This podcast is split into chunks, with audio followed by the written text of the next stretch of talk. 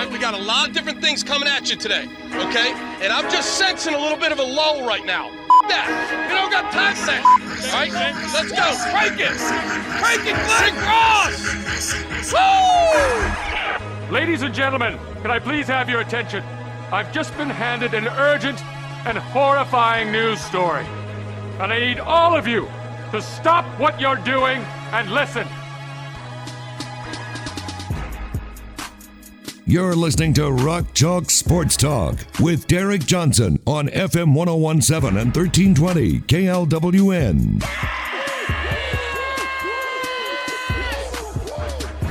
Hey, what's happening? Welcome in to another edition of Rock Chalk Sports Talk on your Friday here on FM 1017 and 1320 KLWN. Derek Johnson, Lane Gillespie with me.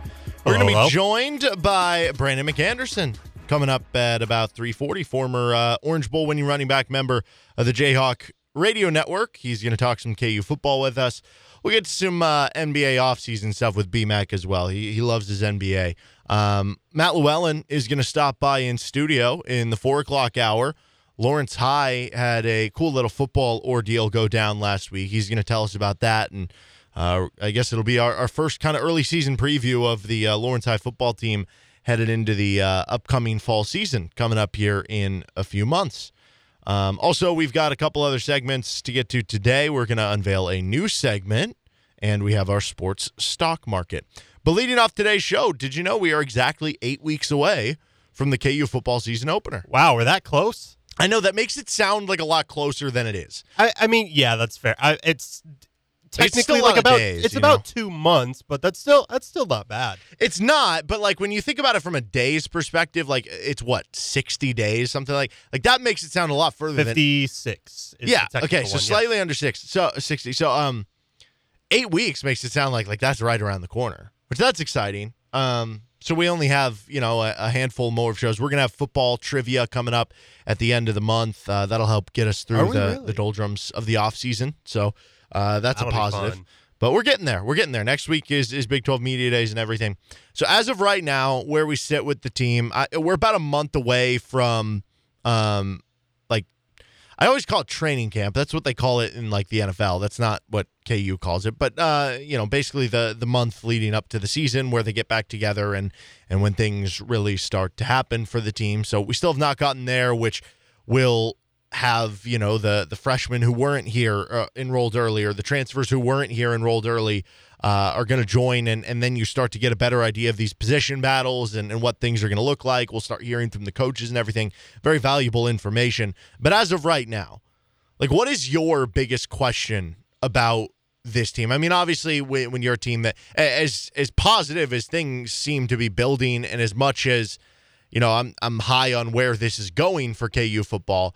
Uh, overall, if you step back and say that, yeah, well, the Vegas over under win total is still two and a half. So, like, clearly there are still a lot of questions about the team. But what is the biggest question you have right now? My biggest issue about last year's team, and this is mostly about the first eight or nine weeks, and then they got better in the last three, was can they perform to the best of their abilities and keep things competent for 60 minutes? Mm-hmm. Because honestly, if the college football games were about the same length as high school football games, KU probably would have had four or five wins. I'm thinking mostly about the Coastal Carolina game, the Duke game, where for three quarters they were great. They kept things close or even had a lead against them, and then the last 15 minutes just went away like big time. Like we're outscored 21 nothing in the fourth quarter or something like that.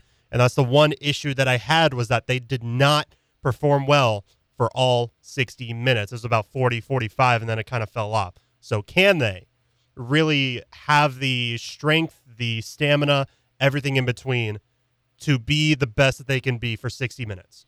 Yeah, and I mean, I, I think that's a, a valid, you know, uh, point in criticism. Obviously, we saw over the last three games of the season, uh, they competed well. They beat Texas. They almost beat TCU in West Virginia. But even in those games, like to your point, those things happen. So I mean, you could go back to the second game of the season, Coastal Carolina, right? That was a one or a two score game midway through the third quarter, and then they kind of pull away at the end. There, you have the Oklahoma game where you're leading at the end of the third quarter, and you're unable to kind of finish the job um, in that situation. And then the Texas game, like that game should have never even gone to overtime. Um, you, you gave up a big lead late to to force it there. The TCU game, um, you kind of give up the lead late, and then the West Virginia game, you kind of fall off at the very end of the game. Um, and, and obviously, all those things were encouraging, all those games individually based on what we were. But yeah, that that's what you're looking for in this year. Can you improve those things? Because then if you're improving on that kind of fourth quarter play or finishing, heck, even the Baylor game was was kind of close at halftime, and then Yep. Baylor just you know stomped on them in the second half. Uh, If you're looking at being more competitive in the fourth quarter and and being able to do what you did in the first three quarters in the fourth quarter, then all of a sudden, like maybe you do win the TCU game. Maybe uh, the Texas game never even goes to overtime. And on one hand, that would be sad because then we wouldn't have the folk hero that is Jared Casey. You know, like that that two point conversion never would have had to happen. Um, so from one standpoint, like you know, you, you kind of got opened a, window into something that that's really cool. But yeah, I mean, um, that I think is a very fair criticism, and I think overall that just speaks to kind of a larger point. I think um, that really speaks to the idea of just trying to be competitive. It's something that you hear fans that they've been saying for years. Like, yeah, obviously you want to win games. That's the most important thing here. And if you can get to three wins, which would tie the most they've had in the last, you know, 12 years, or if you get to four wins, the most you've had since since the Mangino days, um, that would obviously be huge progress and, and a huge note for you. But what you'll hear from fans is just be competitive enough, keep my entertainment until basketball season. Or, you know, for the the fans who even continue to to love KU football, which there there are a lot of them, even through basketball season, it's like just just be competitive. You know, keep me entertained. Make me feel like if I'm coming out here for an 11 a.m. game on a Saturday and I'm going to get up at 7, 8 in the morning and I'm going to set up my tailgate and I'm going to come out to the game and I'm going to do all this stuff that's going to create all this cleanup and, and spend, you know, half of my weekend essentially by spending all of your Saturday there, a majority of it there. At least make me feel like it was worth it. Don't have that happen and then we lose by 40 points. You know, be competitive. And, and if you can be better in the fourth quarter, then yeah, that's certainly something that would add to the competitiveness. Um, and, and I think that as much as we want to see the wins and losses, this basically is year one to a certain extent for Lance Leipold because he started so late in the game last year. It's, it's like year one and a half, sort of.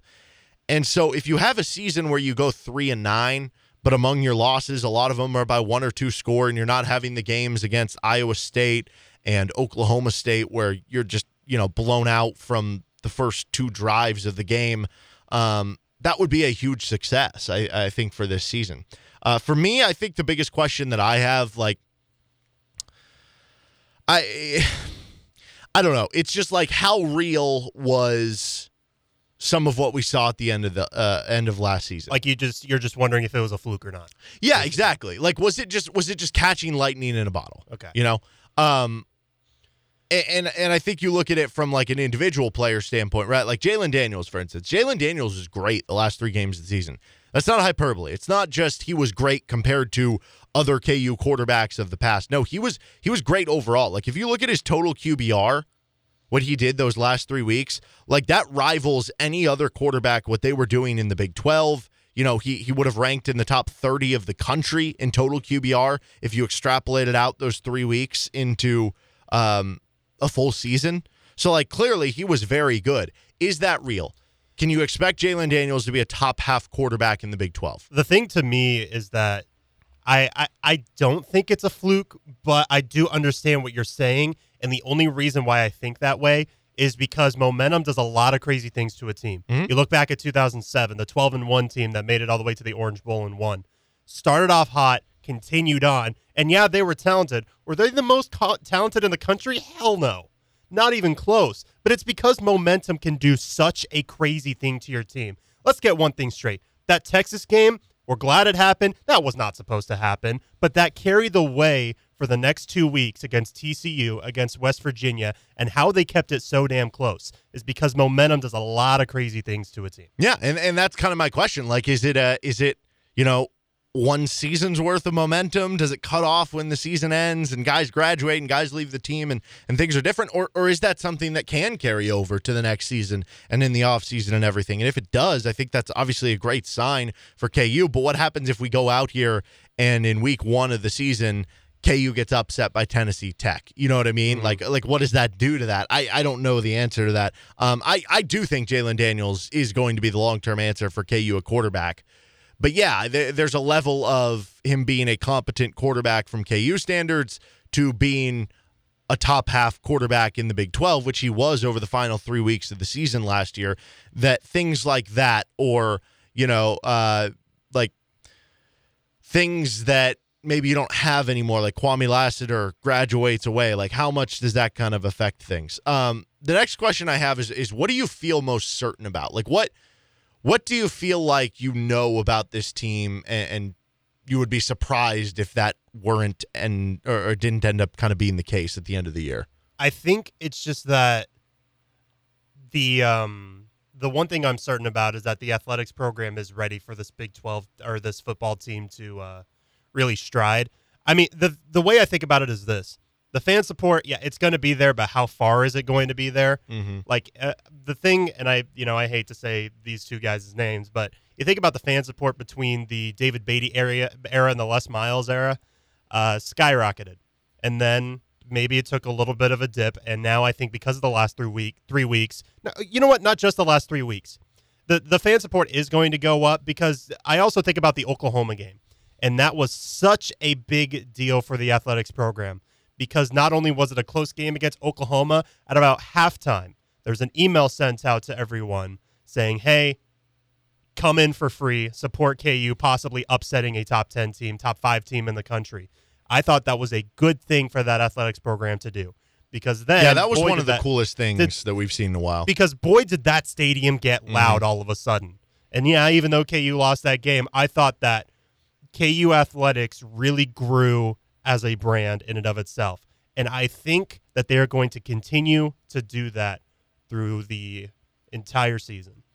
So the one thing that I feel like I know is that this team is going to um fight kind of tooth and nail. Like I I feel like I know that they have the horses in the the running back room to be a good running team. Um, and the offensive line returns enough, but there are questions about the depth.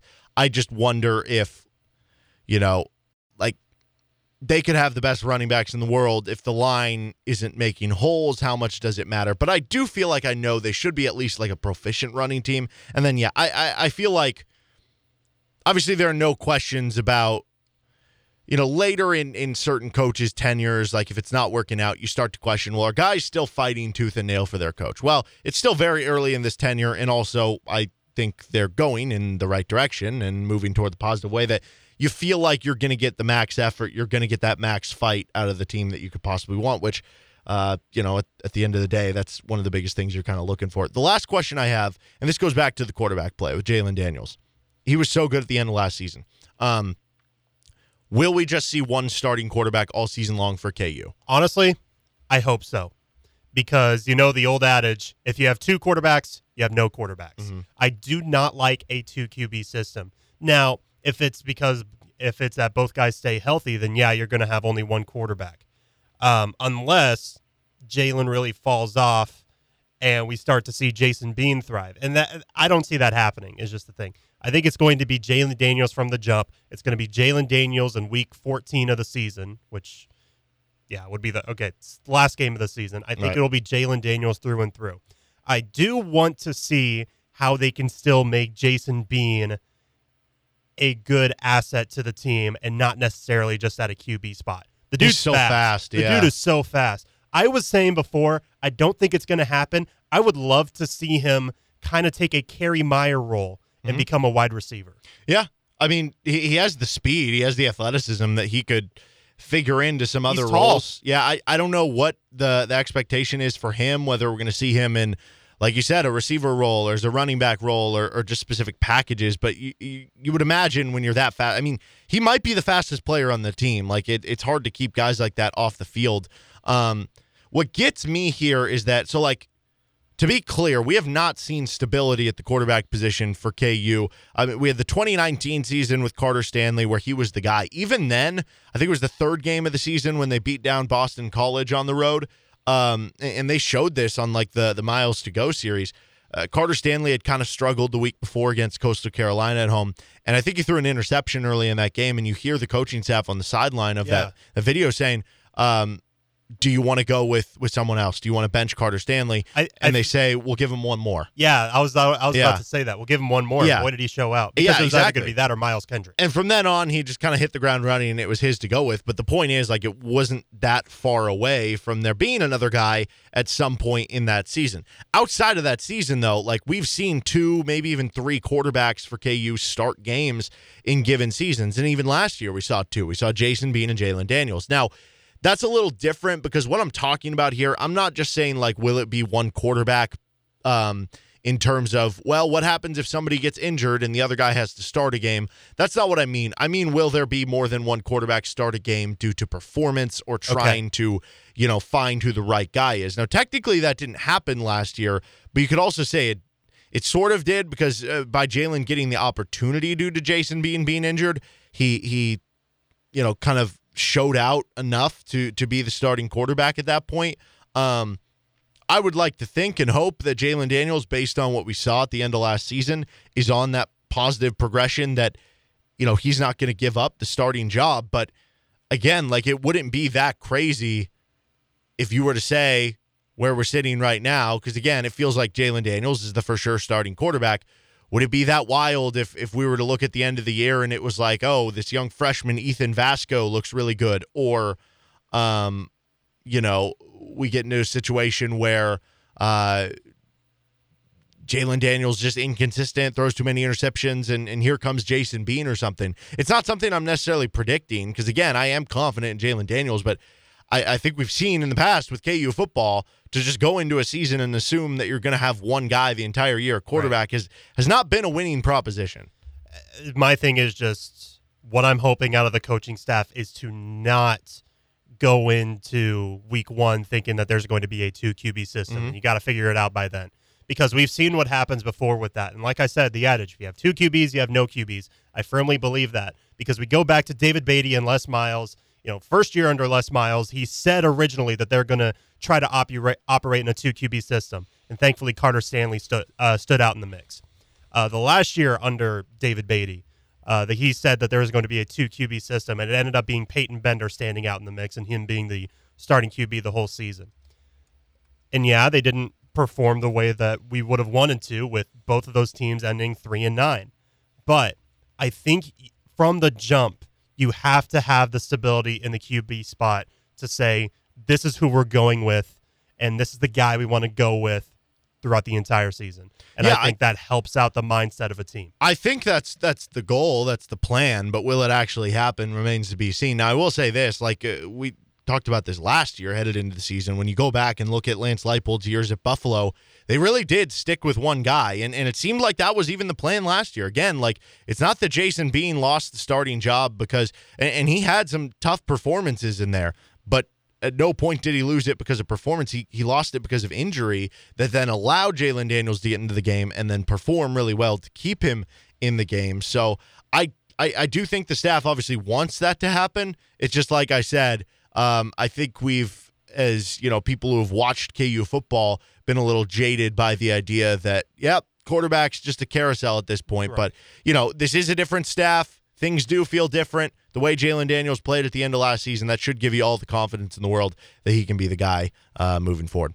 With Lane Gillespie, I'm Derek Johnson. This is Rock Chalk Sports Talk. We'll talk some more KU football with Brandon McAnderson coming up here in less than 20 minutes. This is RCST on FM 1017, 1320 KLWN, KLWN.com, the KLWN app. Depend on it. Did you know that on our website, klwn.com, as well as our sister stations, 1059kissfm.com, bull929.com, we have a program called Hometown Deals. So you click the tab, and it takes you to a magical place where gift cards are 50% off. we have handfuls of different restaurants and places that you can go to that you can get a 50% off gift card too. So just go to the website, click hometown deals, and you'll see some of those gift cards for 50% off. If you're a business and interested in being part of this as well and getting featured ads at no cash price and just gift card cost, shoot us an email, djohnson at gpmnow.com. This is Rock Chalk Sports Talk on KLWN with Lane Gillespie. I am Derek Johnson here, joined now by Brandon McAnderson, a former Jayhawk Orange Bowl winning running back and member of the Jayhawk Radio Network. Uh, BMAC, we were talking earlier in the show. We're eight weeks out now from the uh, season opener for KU football against Tennessee Tech. Uh, what is your biggest question right now uh, about the team, and what is it that you feel most certain about that you know uh, headed into this season?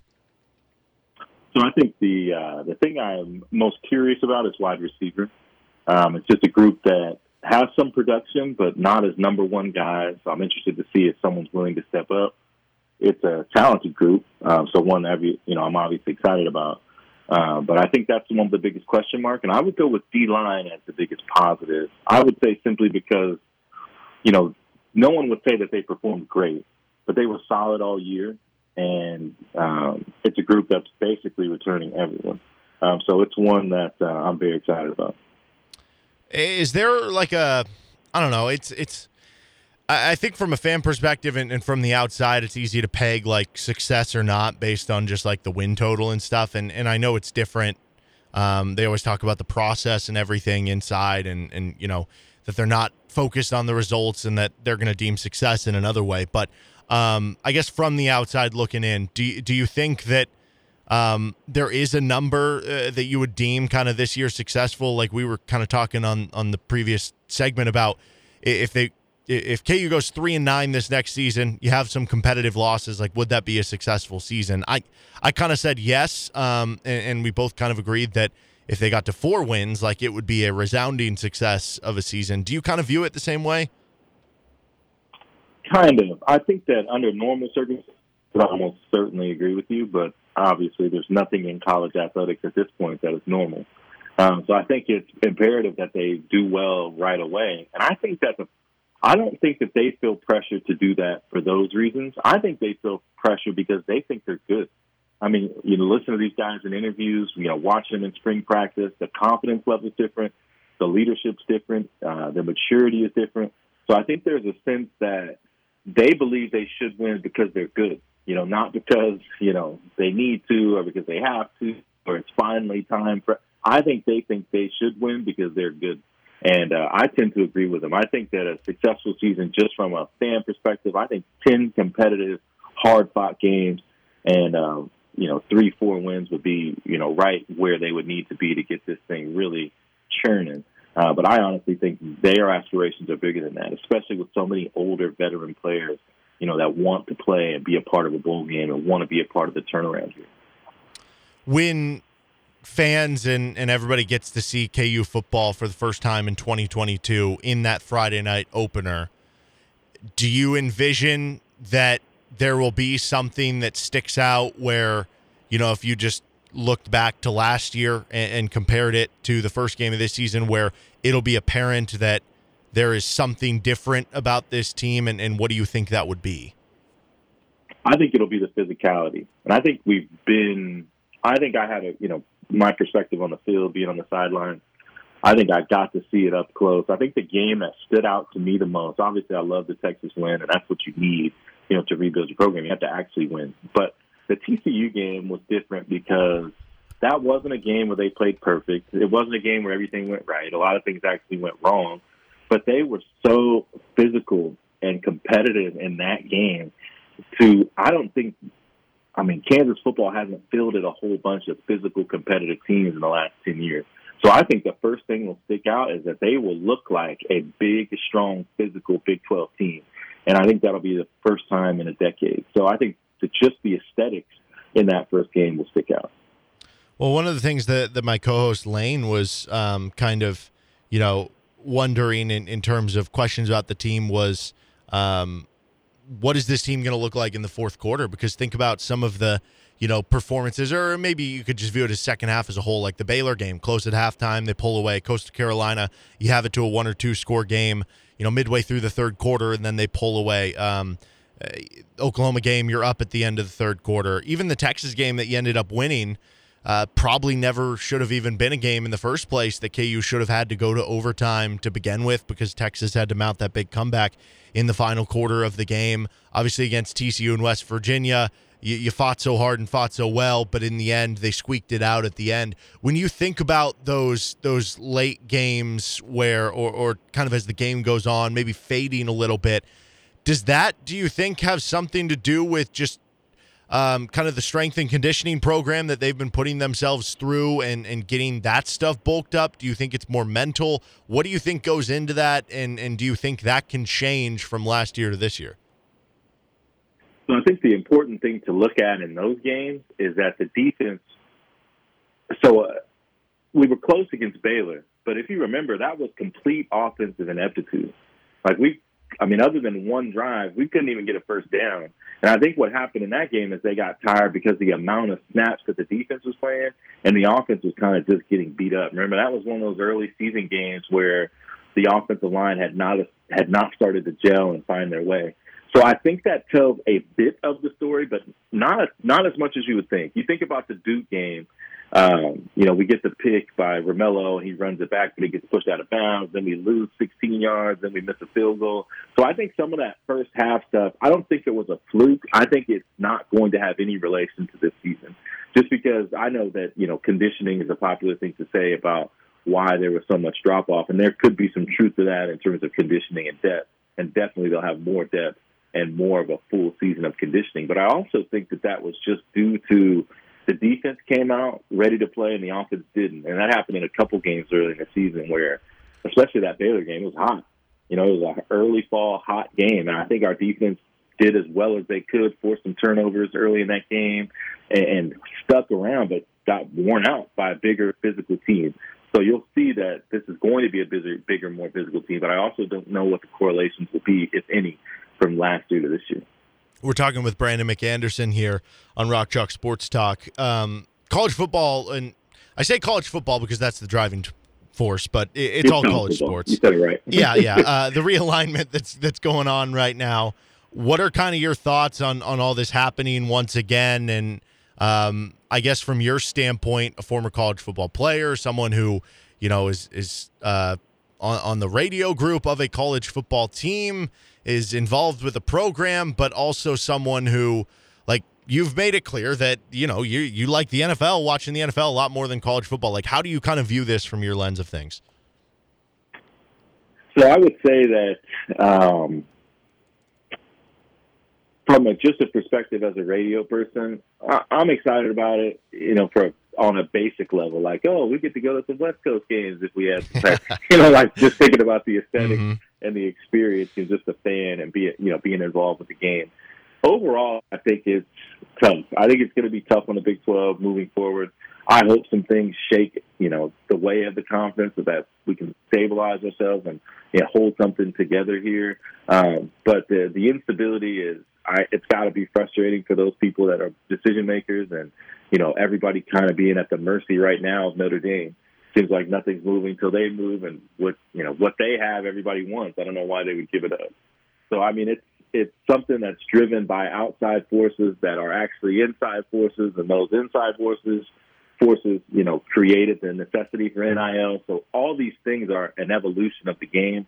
And as this thing evolves, there's going to be a lot of uncertainty. So I'm not willing to hitch my wagon to any version of it. I'm more like, wait and see. This is just what happens. You know, when those TV contracts started to get out of control, this was inevitable. Uh, so it's, you know, those those TV networks now have the control, and they're the ones pushing the reform. And you know, Kansas is in uh, the passenger seat. They're going to have to kind of wait and see, and hopefully it works out. So they have some stability. They're able to maintain at least uh, where they are revenue wise, and you know, keep the program rolling. Well, and I, I know like change is inevitable, and, and I don't want to be the person who's like everything that changes is just no, this doesn't work for me. Um, but I, at the same point in time, like part of college football's popularity um, especially like if you just compare it to the NFL. And I know they're played on different days, so it's not like they're in direct competition necessarily with one another. But it's the idea that because obviously the product in the NFL is just going to be good, better than college football. It's you know the professional, it's better athletes, it's it's the best of the best, right? Um, the product's just going to be better. The same way the product is going to be better for NBA players than college players, but there has certain allure to to each game in in their own way. And in college football, the one kind of niche that they have is you know, it's it's the regionality, it's the rivalry basis, the idea that um, in college football, if if you're sitting there at six and five at the end of the year and your opponent's seven and four, neither one of you have a shot if you win that game of of going to the college football playoff. But you're playing your rival and you want to beat the brakes off of them. And to a certain standpoint, like the success or failure of that season um, it, it, comes down to that game in, in, a lot of ways, and that that makes the sport more unique and and the regular season different in college football. And with all this realignment happening, of course, you're still going to have certain rivalries and certain regionality, but uh, with the map being spread out so much in some of these conferences, and with losing some of those rivalries, like I, I can't help but think that because they're going to be they're going to get a lot of money in the short term with all these big TV deals and everything. So like clearly in the short term, they're going to be better off if if you find your way into like for instance USC and UCLA go into the Big 10 where they might make I don't know 3 times the amount of money on their media rights deal. Um, but I can't help but wonder if you know that that short-term success isn't going to end up haunting them in the long term because uh, you know, for the die-hard college football fans, they're going to watch no matter what. They're, they're going to be like, well, I don't necessarily like this, but I'm still going to watch these games. I'm still going to watch my team. I can't help but think that the average college football fan, or just the average sports fan, I guess would be the better way of putting it. The average sports fan isn't going to go, you know, maybe I had interest in watching this rivalry game before. Now I'm not really interested in watching this game between, you know, UCLA and Rutgers. Right. So see, that's the part I can't really put my you know, put a finger on it. I, you'll see that these alignments usually come in couples so that they can maintain some rivalries like USC, UCLA. But that game has been insignificant for I don't know. Mm-hmm. How, I mean, when's the last time UCLA has played a significant football game? It's been maybe one year out of twenty. So I don't see them as significant in any way. So whether they come with USC, True SC, BSC, is anyone really going to watch? You know, so that's kind of kind of my thing. I think they're going to have to take their medicine on some of that stuff. It seems to me like when it comes to business, there is a perception of we'll just give them this little this little taste and then they'll just take it and watch it anyway. And they've been right so far. Yeah. One day they're not going to be right. I just don't know when that is. So I kind of don't understand it from either perspective. Um, and I, I think that you know college football has lost some significance in terms of regional rivalry and you know that sort of thing. But ultimately, you know, this is where we were heading. And that's what I mean by evolution. That's why I'm not getting caught up too much on the, the intricacies of the details because all these things feel like a byproduct of the big thing when the big thing is so much money being poured into the sport and they're trying to accommodate it and trying to they're trying to make money off of it without spending too much and they think you know maintaining these coupled regional rivalries will keep that going i don't know if that's true i just hope that uh, you know they continue to um, you know, as a fan from a base level, I, I would just like to see more organization on the game. And I think that's what they're going to eventually come to is competition more, and, and which might end up being good for the game. It's more of a competition committee where they can get some uniformity in the way the game's played in terms of the rules and the structure of it. But ultimately, this thing is far from finished in terms of how it's going to unfold. Talking with Brandon McAnderson, I did want to get to some NBA talk with you. Uh, the offseason ongoing. Yeah Kevin Durant right now uh, is the big fish that that needs to be fried at this point. I think before maybe some other moves uh, continue on to happen. Um, what do you view as the best destination for for Kevin Durant? So Kevin Durant is officially the Notre Dame of the NBA, um, as as he's the big piece to fall. You know, I'm not certain. I think that it's a it's a it's a bigger risk than people are making it seem to take a guy who's going to be 38 at the end of his contract and expensive, and exchange him for an up and comer who has 10, 12 years of greatness, even if he never reaches KD's level. I mean, we don't have teams and we don't pay for players, so it's easy for us to have these conversations. I think they're much harder behind closed doors, and I think he is. I mean, this situation is unprecedented. We don't know what's going to happen. I heard that there was a big domino to fall will be Saturday uh, because there's some belief that uh, the Pacers are going to uh, have DeAndre Ayton sign a uh, restricted free agent Yeah. offer sheet. If he does so, he cannot be included in the signing trade. So if Durant wants to get Phoenix, that's a big piece of that in terms of, you know, I heard one proposal of uh, Bridges and Cam Johnson going to Brooklyn and, you know, Ayton going somewhere else and then the Nets getting a million picks and Bridges and uh, Cam Johnson. So there's a lot of moving parts. Saturday, I heard that they can make the uh, Brogdon trade from Indiana official. So Indiana will have enough cap space to make the offer to Ayton, and we'll see if this thing gets gets wild this weekend. If you're if you're on Monday, you know, having one of these conversations about, oh my God. But I think I would like to see him, um, you know, obviously staying in Brooklyn. You know, they they created the situation, and it's super weird now. So I guess I get it. Um, but I'd just like to see him go somewhere and figure it out, even if it's not, you know, you know, he seems to be like, I want to go to a title ready team, and it's like, what are you doing, man? like, how can we trade for the the second best player in the league and still have a title ready team? I mean, it's and then the if I'm the Nets, ultimately, it's going to come down to, you know, should I give up the second best player for a couple future pieces? Maybe because of that James Harden trade and how it, you know, just bankrupt them of their picks. I mean, there is a lot going on with the Nets. I mean, I can't wait for that 30 for 30 of how this all came to be. And, you know, the infamous Kyrie Irving presser at the end of the Celtics series where he named everybody's first name except Steve Nash and how they were going to build this together and then immediately asked for a trade. So, I mean, no one wanted to trade for him. There's just a billion things going on. I'm fascinated. I'm tuned in. I think the, the Suns would be cool. It, it'd be fun to see a team with three complete technicians like Booker, Paul, and uh, KD, and they'd be a tough team to beat. Um, but I think that'd be the team I'd want to see him play for. So. So it sounds like you're out on the idea of him going to your Miami Heat. I guess I don't understand how you could present a package that doesn't have Bam in it. That's really, really interesting. And if the Heat don't have, I, as a Heat person, I I will take ten years of Bam over four years of KD. So um, that's kind of how I look at it. I think I I would bet on all the things that Bam brings to the franchise versus what the four years with KD could be. Okay. Uh, have you uh, fallen into Chet Holmgren mania? Are you watching summer league basketball? What are kind of your thoughts on uh, some of the top NBA draft picks? I always love summer league because it's just a great time to see people overreact. um, I think what's how skilled these tall, big players are. You know, regardless of what they become in the NBA, you get a chance to see how special these people are. You know, Chet has obviously got the the Karl-Anthony Towns thing to where Gonzaga just asked him to do one thing because I I mean I had forgotten he could do all those things. So he'll be fun to watch, but he'll also have his shortcomings. Paolo is always an interesting guy just because you forget how massive he is. You know, just his his skill level with with the, off the dribble, his footwork. He's the kind of person Orlando needs. I'm really excited about him. So this is a bunch of young players. Dave Ivey's going to be awesome with, with Cade. So summer league's like our preview, and it's like that that period of time where there's nothing on TV. So I'm waiting on the basketball tournament and summer league. So I'm going to be watching it all. He is Brandon McAnderson, Jayhawk Radio Network, former Orange Bowl winning running back. BMAC, appreciate the time as always, man. All right, thanks, man. All right, it's Brandon McAnderson. This is Rock Chalk Sports Talk on FM 1017 and 1320 KLWN. One hour down, two to go. Would you like to get involved in sponsoring Rock Chalk Sports Talk or the Best of RCST podcast?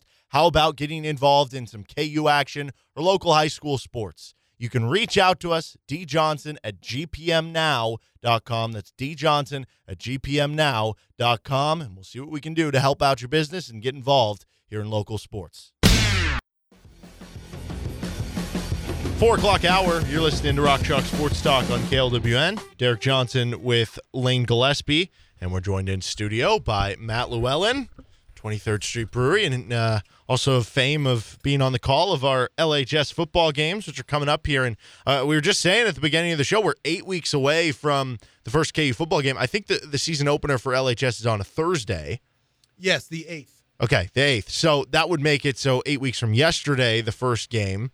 Um, and last was was last week. I've, I've lost track of time ever since coming over from from Germany. But last week you, they had an event over at uh 23rd Street Brewery. They had Yep. a draft Yep, with it the was- LHS football team. Just uh, kind of tell us about it. Well, I mean, it was it was amazing. It was just before it was it was uh, uh, you know right before the holiday, uh, the Fourth of July holiday. It was so it was on the Monday prior to, so a week before the fourth, and it was it was a great event. It was so much fun. It's the second one that we've done is a draft. I mean, and basically, uh, you know, they had they've had camp ever since the first of June. Uh, and they've really kind of been working out, doing stuff since in May, and eh, just really having fun. I mean, and and Clint's had had some of the freshmen doing like they, he did had him do a uh, uh, oh, it was really a a flag football kind of thing, a seven on seven deal, just to kind of get them introduced. But anybody was welcome.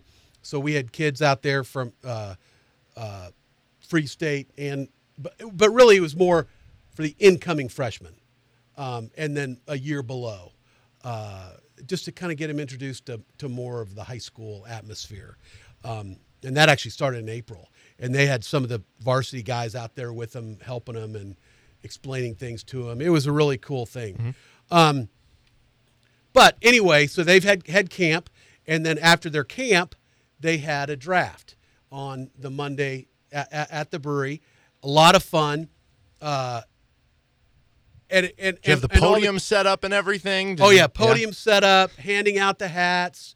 Uh, when you get picked, you get a hat for the for the first ten. Picture Uh-huh. with the commish. Picture with with me and Clint, and, uh, but I don't know that I would call me the commish. Mm-hmm. Uh, but I'd rather get a picture with you than Roger Goodell. Oh, so, okay. yeah. Thank you. Yeah. uh, but it was it was so much fun, and and it it, was just the the the most fun was what the what happened with the kids. I Mm-hmm. mean, they just loved it. Their buddies were called, and they yelled and screamed. I mean, even up until I'm sure they're talking trash to their friends, like, "Oh, I got picked oh before yeah, you." oh or- I'm yeah, sure, right. yeah, yeah. And they all dressed up. They all did funky little things, and it was it was just a really cool event, as was last year's. And no one know what was going to happen last year uh, because So this is now a tradition. It's happened a second absolutely time. It's now an oh annual yeah tradition. Oh right? yeah, it, it has absolutely become a tradition, and we'll just try to up our game next year. Uh, so have you thought about that? Like, what is the next stage of this? Well, I want to get you know, I I, I want to get a, a celeb in there, Okay. of some kind. Now now last year, uh, it it, it was, you know, we had the, um, uh, oh God, why am I? I'm, I'm drawing a blank. Uh, LHS great went to Oklahoma, played for oh, Amani. Uh, Amani Bledsoe. yeah, yeah. yes, we had Amani Bledsoe there, and that was really cool. Uh, that Amani could be there and get his picture with with the kids, and you know they were kind of in awe. Uh, but Amani's a stud, man. I mean, he he's still a stud. He- He's he's still, I think, has a chance. Kind of bouncing around with like the Titans. The last I saw. Right. Yeah. Right. So he's still got a chance. But anyway, so this year was just me and Clint, and but, but it was still a lot of fun. It was really cool, calling all the kids' names. I mean, it was just it was a neat atmosphere. It really was. Uh, and and then uh, and then those teams. So if you were picked, then your counterpart. So you were basically That was a package deal at your position. it was a package Okay. deal at your position. So so uh, So if one quarterback gets picked, the other team gets the other quarterback. Right. right. So okay. Mm-hmm. so Adam Green's team picked first, and then and that was uh, Alvarado, who's a center, and so then So is it just the captains who are picking? the neck the uh, it was the uh, no the person who picked was so Adam Green was the coach for for his team. Mm-hmm. Oh, okay. and then Coach Rezegi was the coach for his Mm-hmm. team. So that's kind of how it was separated. And then so Coach Rezegi got wh- whoever the the center the number two center was. Mm-hmm. So that's who he got. But that kid was picked and got to come up on stage also and. And so that was kind of a cool deal. And then when Re- Coach Rez picked, he got Kem Allen, uh, nose tackle, so then uh, Coach Green got the number two nose tackle. So that's kind of how that went down. But it was a really, really, it was just fun all the way around. And then, and uh, you know, there were different kind of styles. The the big style this year was the jacket with no shirt, and gold Yeah. chain on. So it, it was just it was just a lot of fun. And then and then it all led up to the game on Thursday, which was uh, you know a, a good time for the boys before they get to take a little break now and uh, before before everything really gets ramped up again in in August. Well, last year I, I thought I could be wrong on this. I could have sworn last year Truman Jules Guard was the number one pick, which makes sense. I believe he was, and it and and the, the deal was is that Truman, and they didn't do the the way that they did it this year, so you could automatically, you automatically get the number two quarterback. Right. So if Truman, if Truman would have been picked, then Baylor or uh, then uh, Tyson Grammer would have automatically gone to uh, the other team. Well, Tyson Grammer is a pretty good little football player at other potential positions. So it would have worked out that he could have could have gotten picked. Now, and that this year it kind of worked out that way when Braden Heck was picked. Well, really the number two pick, then the number two running back would have been Jacobson. But Jacobson's a really good player in in, in other aspects. So uh, Jacobson ended up getting picked 14th, two below uh, Braden Heck because he could take another position. So then, anyway, it, it was it was there was definitely some gamesmanship going on, but because Tyson Grammer was pretty much. I mean, Tyson has been the backup for two years, and and a, and a really good little solid quarterback, and so Tyson, but his backup is Banks Bowen, and Banks, while only a sophomore, is a stud. There's just there's just Yeah, what's he going to play? I mean, uh, Baylor was just a stud receiver on the outside to make jump ball catches. Uh, what are we going to see Banks as this year? You know, he can he can play defense and wide receiver and quarterback. I I, I, don't, I don't know. That's a question more for a coach, but uh, he he's very versatile, and uh, and I would think just kind of what the feel that I got from from all the coaches is that is that Tyson will absolutely be their their, their quarterback. I, I can't imagine that not happening at least at least starting uh, to start the season. Um, but Tyson's a, Tyson's a good linebacker, man. So Tyson could potentially get some reps at defense. I just don't know. I don't know what's going to happen at, at quarterback. I really don't. I'm assuming it's going to be Tyson, but if it's Banks and Tyson starts on defense, that wouldn't shock me either. Um, but I would imagine that both those guys will get reps. And the reason why I say that is just because of the scrimmage. I mean, the scrimmage was fun. It was awesome because there were some there were some long thrown balls and some catches and some drops, as you can imagine in a scrimmage Right. of, of uh, uh, just of getting back into the groove of things.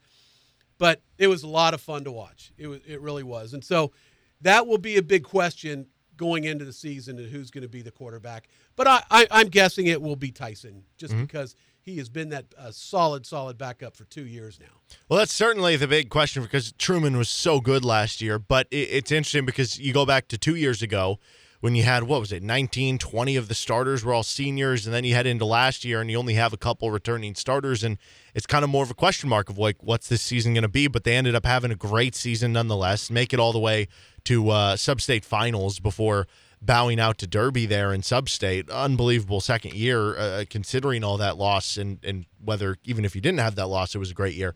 Um, so what's kind of the thought this year? Is there a lot of returning starters? Like, what's kind of the strength well, of the team? They're, it, this this team is absolutely more experienced. Mm-hmm. There's no question. It's so much more experienced than the one last year.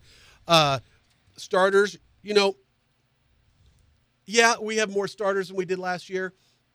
We are very, very solid on the line, but not deep at all. And so, and I think that's why in the draft we saw all these linemen go. And then also the big deal was Lance Bassett wasn't there. Uh, he was at the KU camp. Uh, and I'm assuming I, I can't wait to talk to Lance because I want to find out how that went and, and, and what happened for him there. Uh, and actually, I'll probably talk to the. I've ne- I've never seen Lance play football. I've seen him on the basketball court, and I can just tell you, watching him play basketball, you can tell he is a great football player. well, he is good. He's going to. He's a good looks. basketball player too, but like you can just tell sometimes when guys are like on the basketball court, and it's like, oh, you can tell this guy's a beast on the football field. Oh yeah, Yeah. And, and, I mean, there's no question about it. So Mm-hmm. he was at the camp. So I'm excited to talk to him about that to see how that went for him. And I'm I'm going to be talking to the KU coaches on Monday, so I might get. I, I'm hoping to kind of get some word on those guys, uh, from those guys Mm-hmm. how they what they thought about Lance, and uh, you know we'll just see. But I, I'd love for, of course, I'd love for any Lawrence High kids to go to KU, and and that would be awesome. Uh, but Lance is, is probably the the biggest candidate to go Division One right now on this team. I can't imagine him not, but uh, but we'll see. We'll see what happens. Kem Allen is a stud uh, at nose tackle. I think he's going to be great. Cole Watson, a tight end. I think he's he's he's going to be a great one. Will Hendricks, you know, Will was hurt all all year long as a sophomore, but still was probably their best offensive lineman. and Will, so Will as a junior this year, I think is going to be a stud. And he, so he was the fifth overall pick in the draft this year. So it's all, all, uh, well, uh, Kenton Simmons is linebacker, but, uh, but Will Hendricks is good. And then Will has a younger brother who's a freshman who it would not shock me if at some point in the year his little brother gets called up to play varsity. I, I, I don't know that for a fact. I don't. Nobody has told me anything. It just the kid is is he's probably more of an athlete than Will. Um, he's got a little bit leaner frame, but he's still a big boy, and so it's it, it's going to be very interesting to see what happens with his younger brother. But again, he's a freshman, so a freshman playing uh, for Lawrence High's varsity is very unheard of. But it, but I wouldn't I wouldn't be surprised if it happens. So uh, you mentioned Braden Heck, right, the running back. I, Braden will be a stud. Bra- Braden, you saw I was gonna say I thought there was another Heck. Wasn't there two uh, brothers on the Special team? K Kivrin, he graduated. He's going to be a Baker this year. Oh, so yeah, that's hopefully right. you'll get hopefully you'll get to call him. Uh, Very cool. This year at Baker. So yeah, yeah, Braden's ready to kind of step into that. I mean, those are big shoes to fill. He played a lot at running back well, last yeah, year too, well, but Braden was a stud. I think Braden he was he ended up being it was kind of him sure- and Avion Nelson, right? yeah combo. Mm-hmm. Well, there was all kinds of different switches, but but Braden, I believe, ended up being the overall leading rusher. Uh, and Braden was kind of like Braden is you need four or five yards. Braden's your man. I, I- I don't know that Braden is ever going to really. Uh, he probably doesn't have that breakaway speed, but he's just so tough. I mean, he is tough, and he's gonna he he's gonna take what you give him and then take a little bit more. But I I don't know that he's got the breakaway speed, but you know, let's find out. I Braden's a stud. He's going to be a stud, and I'm excited to see him uh, again this year. Uh, as all the Lawrence High kids. I mean, it, it's going to be a fun year, and I'm looking forward to it. So, like I said, um, you had the season last year where you bring, you know, uh, all these young guys up together, make it all the way to the sub-state finals. Year before that, I think it was sub-state semis, both times losing to Derby, um, but both times really good seasons in the first two years of Clint Bowen. I know that's been something he's talked about that he wants to get rid of that mentality of oh we're playing Derby. He wants it to be no, they're saying we're playing Lawrence High. Uh oh. Um, what are kind of your thoughts overall on this season upcoming? Do you think this is like another natural progression from last year? Is it kind of a, you know, this could still be really good, but it'll be maybe 2023 is the target year? Like, how do you kind of view this season? I love the thing about it is Clint's attitude is so infectious, and I he he is like we're never losing. We're we're always the favorite. We're always favored to win. We're always going to win. It doesn't matter who we're playing, we're always going to win. That is his mentality, and that is what he is preaching. And it's pretty infectious and it's real. I mean, he really feels it. He believes it. And and just in talking to him, he's he's thrilled with his line. He knows the line is not real deep, but he knows he he's he's he's got a pretty good line. And he has got some really, really good skill players too. So it's just a matter of, uh, you know, it's a matter of putting it all together. But the thing about it is, I already know he is. He has told me he is way ahead already this year than he was last year, and he, he felt like it was, you know, the game that he got kicked out of. Hmm. At that point in time, he kind of started feeling it when they were starting to come together, but he really felt it when they got back together. When he when he came back, after his one game suspension, he really felt it. He felt like the team was was there and was on it, and and and he was just ready to roll. And and he and so, I don't think he's got that. He doesn't have that hiccup this year. Uh, and I think he's going to start the season just rolling. We start the season with Olathe West. Uh, we've never played them before. Uh, they've ended up being a they ended up being a much much better team from the start of things than they have. Um, uh, I mean, they've only been in, in Yeah, they've only been a program years. for what? Yeah, Is it three or four? it's not three long. years. Yeah, They've been a uh, they've been a high school for four total years. They've been a football program for three, uh, and and I think now they're officially in six A all the way. I think originally they were in six A. They played their games in six A, but then their playoffs they were five. yes, yes. and so they Very actually weird. ended up doing really well their 1st Mhm. year. Yeah, they were like three and five, and they got like a low seed, and then they just rolled through, and then Eh. I think they lost like Miege or something, They the, they they lost to or yeah, Aquinas it- or somebody. Yeah, it, one it of was the Aquinas. Uh-huh. They lost to Aquinas in, in the semifinals. yeah. It's like they would have gone to the championship game, but, but they got blown out. But but you know, so that team has changed over, but it's a, it's an area of Olathe that uh, all those kids in that area of town uh, have known each other and been playing with each other since kindergarten in all sports, and so they know each other well. I think the fact that they all and, and the reason why I know this because that was my old neighborhood, and I know what what my son went through uh, when he when he played uh, sports all through high school. He was all of, with all of his buddies, even though he was at the high school level. All these kids they'd all played together since kindergarten, and that's just how it is over there in Olathe, and how that works out. Uh, so, uh, especially in that in that particular school. And, and and unless you go away to another another school for another reason, but uh, that's kind of the way it is. So anyway, uh, but I look, uh, it looks good. It looks, you know, Gardner Edgerton. You never know what you're going to get with Gardner Edgerton. I mean, they could be good or they could be bad. It feels like they've alternated. Like they'll have Yeah. a year where they go eight and zero, and then they have a year where they go two and six. Like last year was a struggle for them. Right. And I and I and I don't know if we play them uh, second or third game, uh, but that probably is our toughest challenge early. I, I can't. I mean, I don't know. I I'm I'm with Clint. I can't imagine us all. I will favor us every game, no matter what, uh, and I'll even favor us in the Derby game if you know when we get to play them again. And if we if we uh, go to the, you know, just like any other year, if you go to the state championship, you're going to probably have to go through Derby at some point in time, and I feel good about it. And I feel good about this team, where we're at, and and certainly our coach. All right. He's Matt Llewellyn. Can't say better than that. This is Rock Chalk Sports Talk. We're going to take a timeout here on FM 1017, 1320 KLWN. Depend on it. We are brought to you by Home Field Apparel. Home Field, a premium collegiate apparel brand out of Indianapolis, is incredibly comfortable, officially licensed apparel with vintage college designs because they dig through the archives of your school to find unique logos, mascots, and moments. The Kansas collection has 14 pieces of apparel, including t shirts, hoodies, crew necks, and they are some of the most comfortable things that you will wear. Plus, they re- look really cool. And they just released, well, not just, but after the national championship, they released a national championship shirt. Use the code Rock Chalk Sports Talk. That's Rock Chalk Sports Talk, all one word, and you'll get 15%, 15% off your first order. That's right.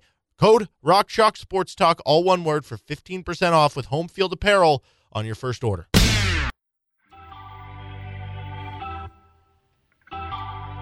About 20 till 5, this is Rock Chalk Sports Talk on KLWN.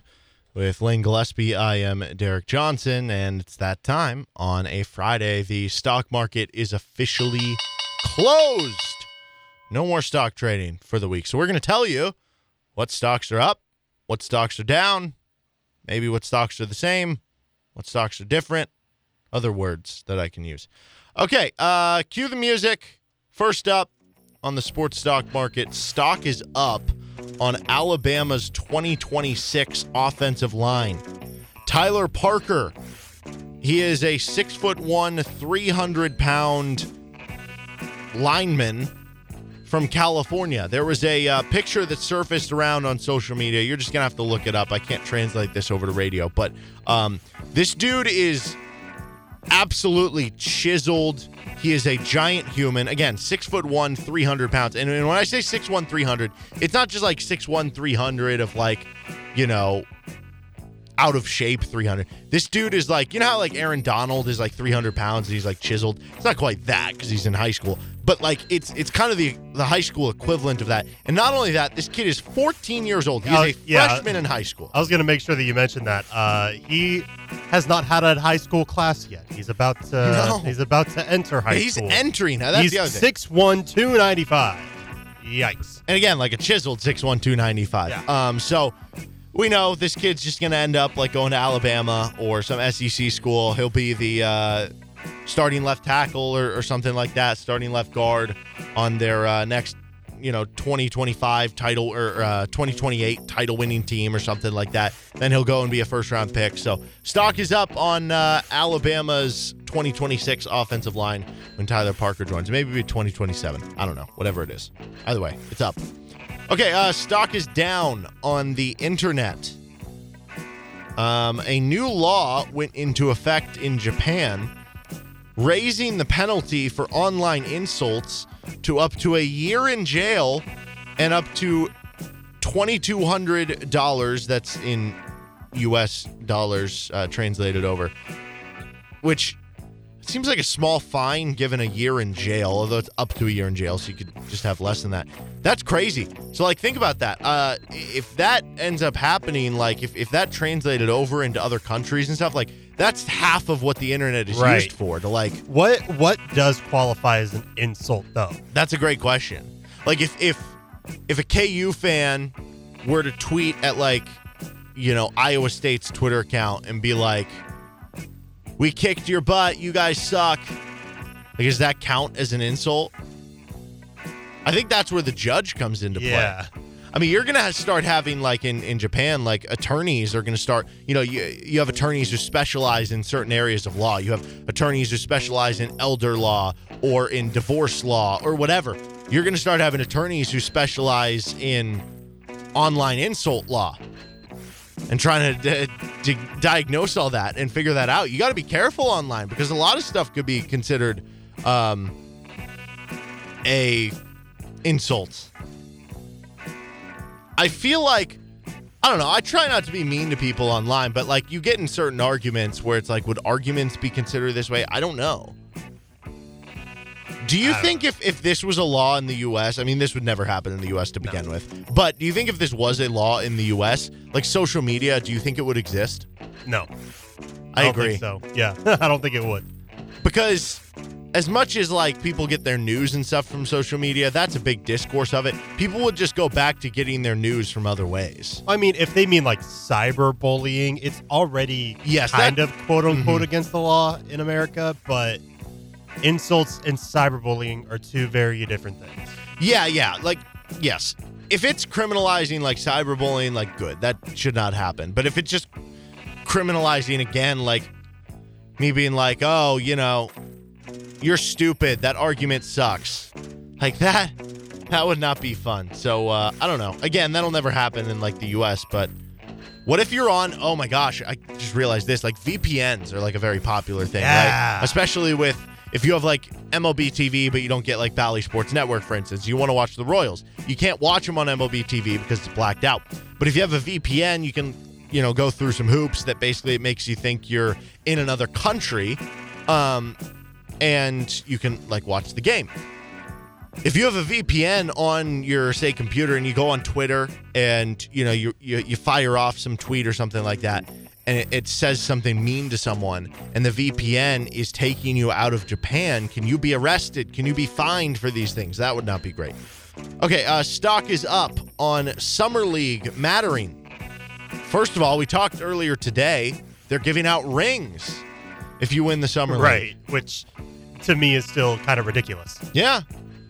I agree. I don't love it, but hey, it matters. Um, also, everyone seems ready to declare Chet Holmgren is the greatest draft pick of all time. I don't know if you watched any of his uh, debut. He I did. he was um, he's actually I think played twice now. Played the Jazz and you know looked really good. He was handling the basketball for seven footer, going through, dunking on guys, stuff like that. Uh, the next game, he again put up a big performance. The next game, though, there were some questions because Kenneth Lofton Jr., who's like this six foot eight, like 300 pound center bowling ball, uh, at times bullied him, although Lofton did like score 19 points on 17 shots, so it wasn't like ultra efficient or anything. But uh, you know, everybody is already ready to declare that Chet Holmgren should have been the number one pick in the draft. I think what just I'm ready for it. I know a lot of people agree is the Chet Holmgren versus Giannis Antetokounmpo matchup. I think Giannis would win that one all day. Well, Giannis wins every matchup with Right. anyone, though. Fair. That's okay. That I I, I when uh, it always cracks me up when like during the NBA draft or something, you know, and, and I remember they used to do this a lot in like the early 2010s when like Russell Westbrook and Derrick Rose were at the height of their power. There's these like ultra athletic, like maybe as fast, uh, as explosive, as athletic as point guards that we've ever seen. And like a point guard would get drafted in the first round, they'd be like, you know, I just don't know if if like do you envision him being able to keep up defensively with Derrick Rose? Do you envision him being being able to keep up with that speed? It's like no, but nobody is. Like what do you what do you mean? That's like saying, you know, I, I know you're you're really fast, but could you beat Usain Bolt in a race? It's like, well, no, but that's not what I'm going for here. If, if it was that easy to stop him, then we would have done it by now. Um, so yes, Chet Holmgren's going to get bullied at times defensively by Joel Embiid Oh, and yeah. Giannis Antetokounmpo, but so is like a majority of the league. Okay, uh, stock is down on Madden's 99 club. Trent Williams, great left tackle for the San Francisco 49ers, got named to the 99 club. That on its own, it does not make stocks down on the Madden 99 club. That's great. He deserved to be there. In fact, he had like one of the highest rated Pro Football Focus seasons we've ever seen. Already deserved to be there. He should have been there before. Um, but that's my question. Why? Because he is the first offensive lineman Right. to ever reach this award. Why have there not been others? Right. Makes me question the sanctity of the Madden 99 club. People forget linemen are probably one of the most, if not the most important positions in football. Um, I And I, just say that as a lineman myself. I just look at I just look at like the way that Madden like they give out like 90 95 ratings like they're candy. Like you can go in and, and see there'll be like 50 players who are like Right. 90 or above. Um, and that's one thing that like and this is getting like a little technical video game talk but like nba 2k does a good job of. They don't like over inundate the rating rankings where everybody is like a 90 or above. And that kind of happens in madden. Um, so the fact that they make it that easy to get all these like high ratings and these 90 plus ratings but that you have never had an offensive lineman as a 99 is pretty crazy to me. I mean, there there have been some great linemen over the course of of Madden happening. I mean, you think back to the the Chiefs offensive line just in general. Like you I don't know, Willie Roaf or, or Brian Waters or something like that. You had Jonathan Ogden with the Raiders. Um, you know, you go back to to more recently where um you have uh, I, I can't think of the guy's name for the Colts, the the great offensive guard that they've had over the past handful. Like there are enough linemen that at least one of them should have got a 99. So I have some questions about the Madden 99 club. Stock's down. Stock remains down on the Chiefs' relationship with Justin Houston. Houston remained a free agent until recently, just signed a one year deal to return to the Baltimore Ravens, who he spent last season with. Um, the Chiefs currently could use a pass rusher. It's been made very clear. They could have last year as well. But they have not been able to get Justin Houston back, despite him signing one year deals, despite them having some salary cap space that they could, if they wanted to, go out and get him. I can't help but think, especially after you lose, um, after you lose uh, Melvin Ingram late in the offseason to the Miami Dolphins, um, that you would have liked to get Justin Houston if you could have. He is still a productive pass rusher, and obviously he is familiar with the area. An issue, though, is that something seems to be off in this relationship because otherwise it would have made too much sense to have a reunion. I again, like I can't imagine the Chiefs would just be like, "No, we don't want him at a position of need to where he's going to come in at cheap, not be a long-term contract." Like why would you not want that guy there? they cut him originally, and since then it feels like the relationship is dead. It's unfortunate because Justin Houston is is like a, a Chiefs all time great. Right. I, I don't know if he'll get his jersey, uh, in, or not jersey, but his name in the the Ring of Honor. I would think he could. I mean, uh, the one season alone that he had where he almost broke the sack record, that kind of gets you there to begin with. Um, but it's just unfortunate because, yeah, the Chiefs could really use it. Instead, he's going to a team that the Chiefs are competing with. Okay, uh, stock is up on James Harden's will to win. There were some questions on it. It dropped pretty far down. I mean, over the course of his career, it would drop certainly.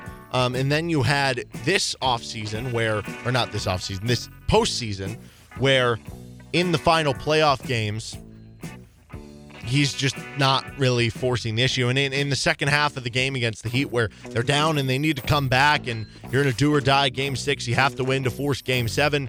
He took like one or two shots in the second half. He was just kind of non existent in that game. People are questioning the will to win, but uh, maybe no more because he opted out of his $47 million player option that he could have taken. He could have just maximized all the money. And then when he opted out, it wasn't necessarily an indication that this was going to be the case because people thought that, eh, he's opting out. He's probably going to take like a, you know, a five year maximum contract and just get even more money locked in. Not the case. He's actually taking a two-year contract with the Sixers with a player option on the end of it. So in theory, it's a it's a one-year option right, Right. now.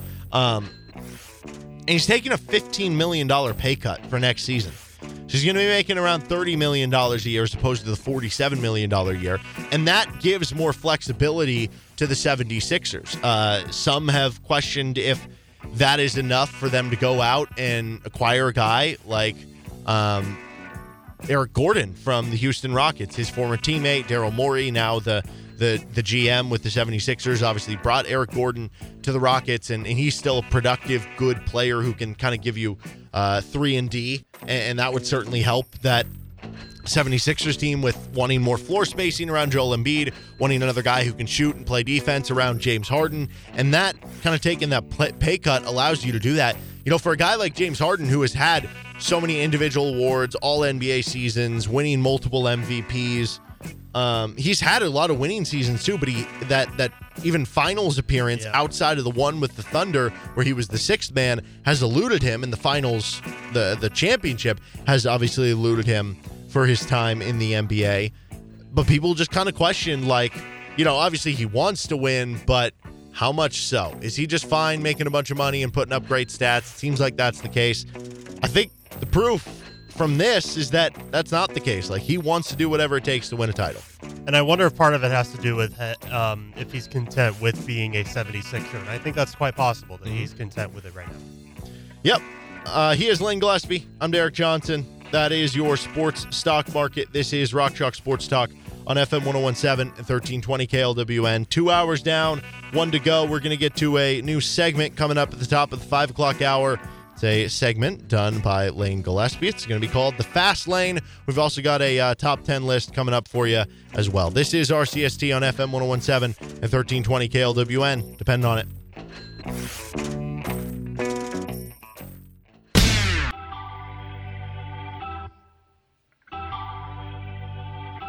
Five o'clock hour. This is Rock Chalk Sports Talk with Lane Gillespie, Derek Johnson. We uh, have a new segment to unveil. It's going to be simple. It's called The Fast Lane. Lane has, and, I, I tasked him with this a couple weeks ago, actually, before I left to Germany. I totally forgot about it. Um, so we're, we're bringing it up today. So I don't actually know if uh, this is going to be a collection of stats over the last three weeks, if it's going to be a collection of stats just over this last week, but how this segment is going to work. Some Lane- of them are just kind of general. Okay. Okay. So Uh, so basically, Lane has a collection of 10 notable statistics or, or general facts or whatnot about things going on in the world of sports. And these are the 10 big ones from Lane Gillespie. So let's get into it. Fast Lane with Lane Gillespie. Alrighty. Uh, and by the way, this is actually perfect because I've always been a numbers guy. Okay. So yeah, Great. it's perfect. Uh, first of all, so can KU repeat as national champions? History says, eh, probably not. Uh, just looking at their history, so after the 1952 title, yeah, they were close. They were runners up. They lost to Indiana in the championship. After 88, well, they were not good. I mean, yeah, they couldn't make the tournament because they uh, had some recruiting violations and everything, so they were ineligible. But at the end of the day, that didn't matter because they finished 19 and 12, including a 6 and 8 uh, win loss record against Big Eight opponents, and they had an eight game losing streak in the midst as well. So they were they were not great. I mean, yeah, you could you could kind of tie in the factor that it was the first year under Roy Williams. And they probably didn't care as much because hey, they can't even make the tournament. Um, but it was the last time KU failed to win 20 games in the season. After the 08 title, they were they were pretty decent, you know, to end off the year. But in the middle of the season, no, because that was uh, they were unranked for a little bit in the middle of the season, and that season was where the streak started of um, what was the, it was consecutive weeks being ranked in the top 25, Mm-hmm. and of course it ended in 2021. So if you look at their history, maybe. And there have been seven instances where schools have repeated as champion. Okay, actually eight instances, eight teams or seven teams, eight instances, because obviously UCLA is in there because they won seven of them in a span of like eight years or something like that. Uh, you also have Oklahoma State back in the 40s, Kentucky back in the 40s. Surprising schools, San Francisco and Cincinnati did as well. But since 1990, it's only happened twice. Duke, 91 and 92, and Florida in 06 and 07. So, history says doubt it's going to happen, especially when KU lost a bunch of key pieces that they had. Yeah, it's it's very tough. In fact, I think that Florida team is is even the only one since 2002 who's even made it past the Sweet 16. So it's, it's not just that; it's it's even trying to make it back to a Final Yeah. Four is really tough. So yeah, tough stuff. What's number two? Uh, let's move it on to the Royals. Uh, This can't be good. Right. Uh, yesterday was the halfway mark of the season. They're 30 and 51. They are not on pace to have the worst record in the history of the team, though, because the worst was 56 and 106. That happened back in 2005. But this would definitely be a top five worst. Not great. Um, I do think that the Royals have that. They they usually do it, and they, I think they did this last year, where it's like in September when things don't matter, it actually makes their draft pick worse. Although this year with the lottery, uh, it won't matter as much. But I, I think they'll have one month in them where they go, you know, like 19 and, and 10 or something like that, and they kind of buoy the record. I don't think they'll end up the bottom five worst. Um, but then again, they're already this bad, and they're going to trade some pieces away at the deadline. So, not great. Right. Speaking of the Royals, they played against the Astros yesterday, and you and I kind of talked about this over breaks in yesterday's show. Uh, Yordan Alvarez hit a home run to give the Astros the lead in the fifth inning. Hit to left field, was 355 feet with an exit velo of like 102 and a launch angle of 22 degrees. That was a liner, to say the least. Yeah. So I follow a Twitter account. It's called Would It Dong. And this is not like a this is not like a promotion for them, but it's basically just that they have an account. Sounds like an inappropriate Twitter account. Not quite. Uh, the, the, it should have said what a ding or Uh-huh. whatever. Would it have been a dinger? But nope, it's called what a dong. I don't know why. Anyway, uh, they basically take some home runs or some deep flies that don't quite become a home run, and they kind of compare it to the 30 MLB ballparks and say, well, would it be a home run here? And of course, Alvarez's home run only would have been a home run at Minute Maid Park, which is where they were, and nowhere else. Of course it would. That's a bandbox, man. That that left field is similar to like if you combined that left field with the Yankees right field. Mm-hmm. I mean, i every game would just be like twelve to ten. I don't think it counts. Yordan Alvarez is unbelievable, but yeah, uh, that's not cool. That shouldn't be a home run. I know. I don't like that. Three hundred and fifty feet. Come on. Shohei Ohtani is a player to behold. Mm. Amazing two way talent. On Wednesday, he became the first player since 1920 to have 10 strikeouts as a pitcher, two RBIs as a batter, and have a stolen base all in one game. Mm. First in over 100 years. Wow. That's nuts. See, there's there's that funny viral tweet too where they, they probably lost that game. Um, where it's like, it's like uh, every Angels tweet be like, Mike Trout hit a two-run home run. Shohei Ohtani did something for the first time since Greg the Leg Maddux blah blah blah did, and the Angels lost ten to four. You know, it's just like I don't get how they're so bad, but yeah, he is he's unbelievable. It's crazy because as great as Yordan Alvarez and Aaron Judge have been, you could still make the argument Shohei Ohtani is the MVP. He has four straight like scoreless pitching outings, and added to what he's doing uh, with the bat. Unbelievable talent. Keeping in uh, pace with the MLB, the age difference between the oldest player and the youngest player is very interesting. It's 21 years. Wow. 21 is the youngest, 42 is the oldest. Well, yesterday, for the first time since 1975, the oldest active player and the youngest active player in the MLB both had an RBI in the same game. Ah, Albert Pujols is the oldest active. He's 42 for the Angels, and I believe playing for the Pirates is Michael Harris II. He's 21 years old. uh, he is on the Braves. Braves. Um, Right, right, Good right, right. young player, just came up.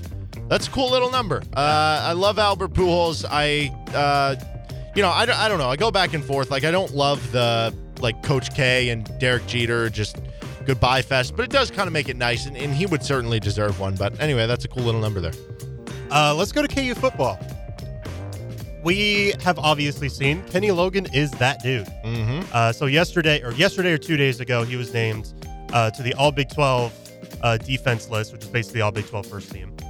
Last year, he was the only player in the country with at least 113 tackles, six pass breakups, and multiple forced fumbles over the course of the season. He also had the third most solo tackles in the country with 79.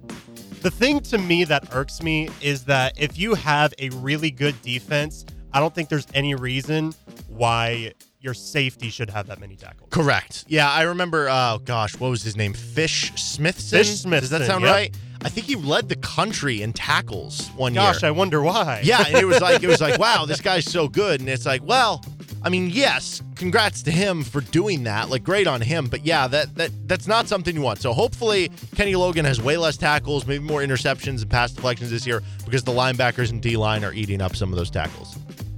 So speaking of Kansas football, um, projected to finish last in the Big 12 with the preseason polls that came out yesterday. I want you to take a guess, and you probably know this. I don't know. This is a decent trivia piece, so everyone listen. When was the last time KU was projected not to finish last? Okay. Um. Hmm. I don't know. 2012, like Turner Gill's first year. Is that even his first year? Incorrect. Oh, it might have been, but yeah, that is incorrect. Hmm.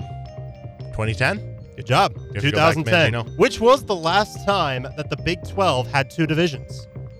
They were Okay. pro- they were projected to finish, I think, third or fourth in the North Division or something Which like still that. is not even. La- that's So yeah, so yeah, this is the twelfth that year. long. So this is the twelfth year in a row that KU's projected. So to maybe finish. that's the goal for this season. Maybe that's how we deem it a success or not. We don't care about There the you wins go. or losses. We figure if by next offseason are they not predicted to finish last anymore? Maybe that would determine a winner. now their best projection in their history, well, since the Big 12 started back in '97, uh, was 2008 and 2009.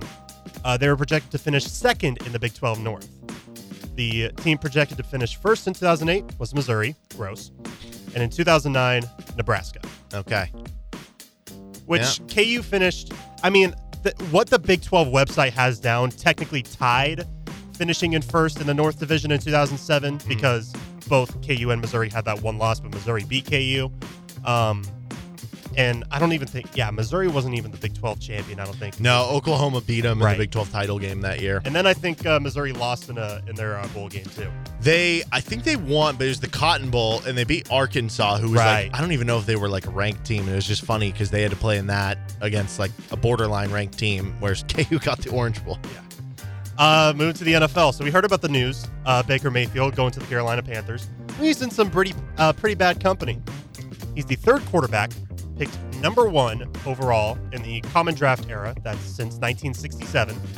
To last less than five seasons with the team that drafted him. Mm. There are two guys where it happened. I'm going to make you guess one of them. So one of them was Jeff George. Lasted Okay. four seasons with the Colts. I want you to guess the other. And this happened in the mid 2000s. Mid 2000s.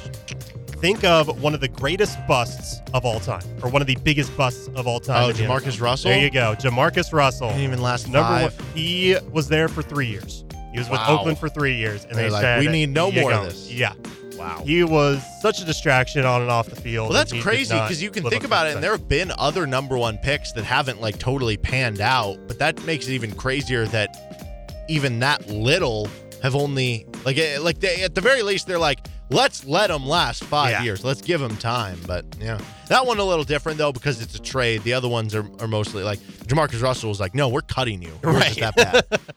All right, last up, okay. happy anniversary 12 years ago to the date, LeBron James made the decision to move to Ah. Miami. He spent all, as we all know, he spent all four years. Uh, he spent four years with the Heat, and in all four years took him to the NBA Finals, Mm-hmm. which is really impressive. But also given the fact that he had Dwyane Wade and Chris Bosh, uh, Ray Allen, Shane Battier did good, Mike Miller did good, Mario Chalmers did pretty good. Yeah, he did. A couple rings with him. Yeah. Um, hmm. I wonder if LeBron could go back to a few years ago when he made another one of his decisions to leave the Cavaliers and go to the Lakers. And looking back at, at the turmoil he's undergone, he won a ring with the Lakers, so you give him that. Although you know, in the bubble and everything, asterisk question mark. Right. Um, but outside of that, like you're looking at what he's been with the Lakers, I think four years. Is that correct? And you've had something like that. You've had two missed playoffs, one year where you were a seven seed, and then the the year you won the title. I wonder if he would pick a different destination if you were to tell him that would be the path. There has been speculation, but I, I, I don't know. He Like, would probably he go back stayed- to the Heat or something? I don't. I mean, Imagine maybe. if he was on the Heat with like Jimmy Butler, and, and I don't even know if they could have, in hindsight, made like all that work contractually. But um, I don't know. That would be interesting. What if the Lakers were like, "Hey, Nets, we'll trade you LeBron James and something out and whatever for Kevin Durant." You know what I mean? I don't know. that would be nuts. That would be. He is Lane Gillespie. I'm Derek Johnson. This is Rock Chalk Sports Talk on FM 1017 and 1320 KLWN. Fun first segment, a fast lane. This is RCST.